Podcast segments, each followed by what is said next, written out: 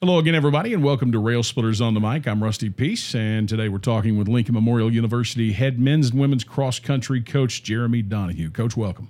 Hey, thanks for having me. Let's talk about the uh, upcoming 2019 season. I know as I spoke with Coach Michael earlier this week, the your, your, student athletes came in on campus this past weekend. They've been getting acclimated to certain things. Uh, as a result, you've had the opportunity to get with them, maybe uh, put them through a couple of workouts. Tell us about what they've experienced so far.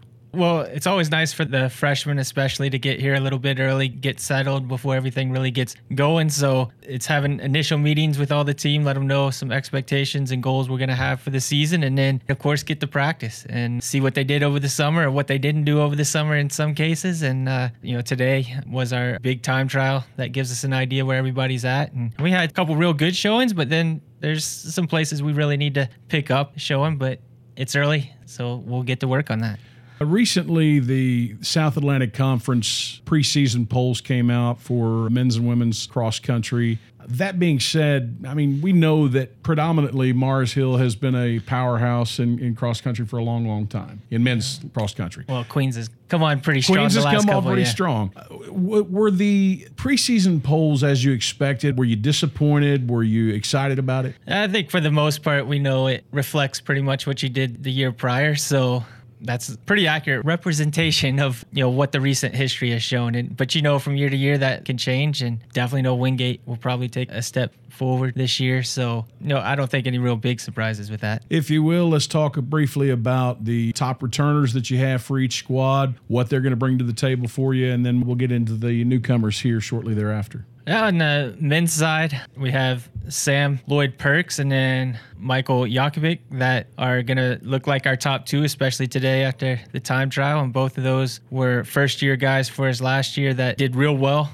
and expect them to take a step forward. And they showed real well today in practice. And then on the women's side, Tabia Kandelbauer is back after a year off in cross country last year. She's back strong and, and, looking good for us. And then and then we have several right after that returners that have a year under their belt. We're real young on the women's side, but young in that we have a lot of sophomores this year that we expect to take a step forward and make an impact. With so much competition in the South Atlantic Conference, and what I mean by that is with Mars Hill being as strong as they are, with Queens coming on strong, with the step forward that you're expecting Wingate to take, is recruiting difficult when you're talking about trying to bring a student athlete to LMU? I think we have a great area for cross country, especially distance runners. When, when we single out cross country and distance running in the track and field aspect and cross country aspect of our sport, with the trails that we have here, uh, I think it's a great area to make use of those trails and, and have the strength for cross country. So I, I, think when we get kids on campus and they see that, it, it's a, appealing for a distance runner and what we have here now it's definitely competitive and in trying to recruit athletes and sport I think is getting more and more competitive at that high school level. So you got to reach out and look all over. Uh, East Tennessee is getting better, but you definitely have to expand out from that. Typically, East Tennessee is not as a whole as strong as maybe some of the other states that we have nearby. Typically, Lincoln Memorial doesn't really host any home meets, but there are some meets relatively close. I notice on your schedule where you're going to open up over in Greeneville, Tennessee on September 6th. That's the Tusculum Open, but it really is not something that is any easier just because because you're in close proximity. I mean, you look, you got the Bulldog Stampede over at Wingate, North Carolina, the 21st of October, Upstate Invitational in Spartanburg on October 5th. There's so many events that you have, and yet by looking at the schedule, you don't really see all the teams that you compete with. No, I mean, Wingate, we will expect to see a lot. That's where conference and region is this year. So that will probably be the big opportunity to see what we look like mid-season compared to conference and region foes. Uh, expect that to be a popular race race. Outside of that, we like to get a mix. We want to see those conference and region teams, but at the same time, you want to spread out, get some competition elsewhere. Don't want to week after week necessarily run after the same people and the same courses. So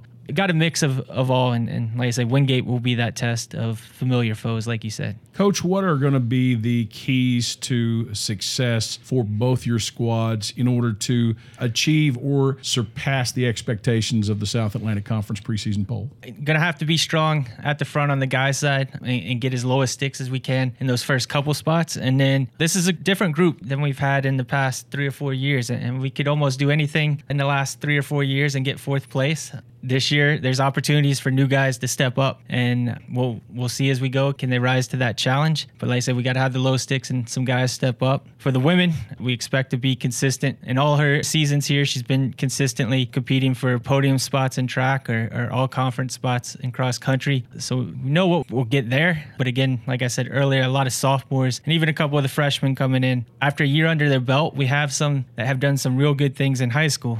But now it's their time to prove they can do it in college, and we'll expect to see that. Jeremy, we want to wish you the best of luck. I know that the 2019 season is literally right around the corner. Some preparation work still yet to be done, maybe mental in some cases than actual physical conditioning, but I'm sure that you'll have it all in order. And again, best of luck for the upcoming 19 season. Uh, thank you. I appreciate it. All right, Jeremy Donahue of the Lincoln Memorial University men's and women's cross country programs. This has been another edition of Rail Splitters on the Mic. I'm Rusty Peace for Jeremy Donahue. Thanks for listening.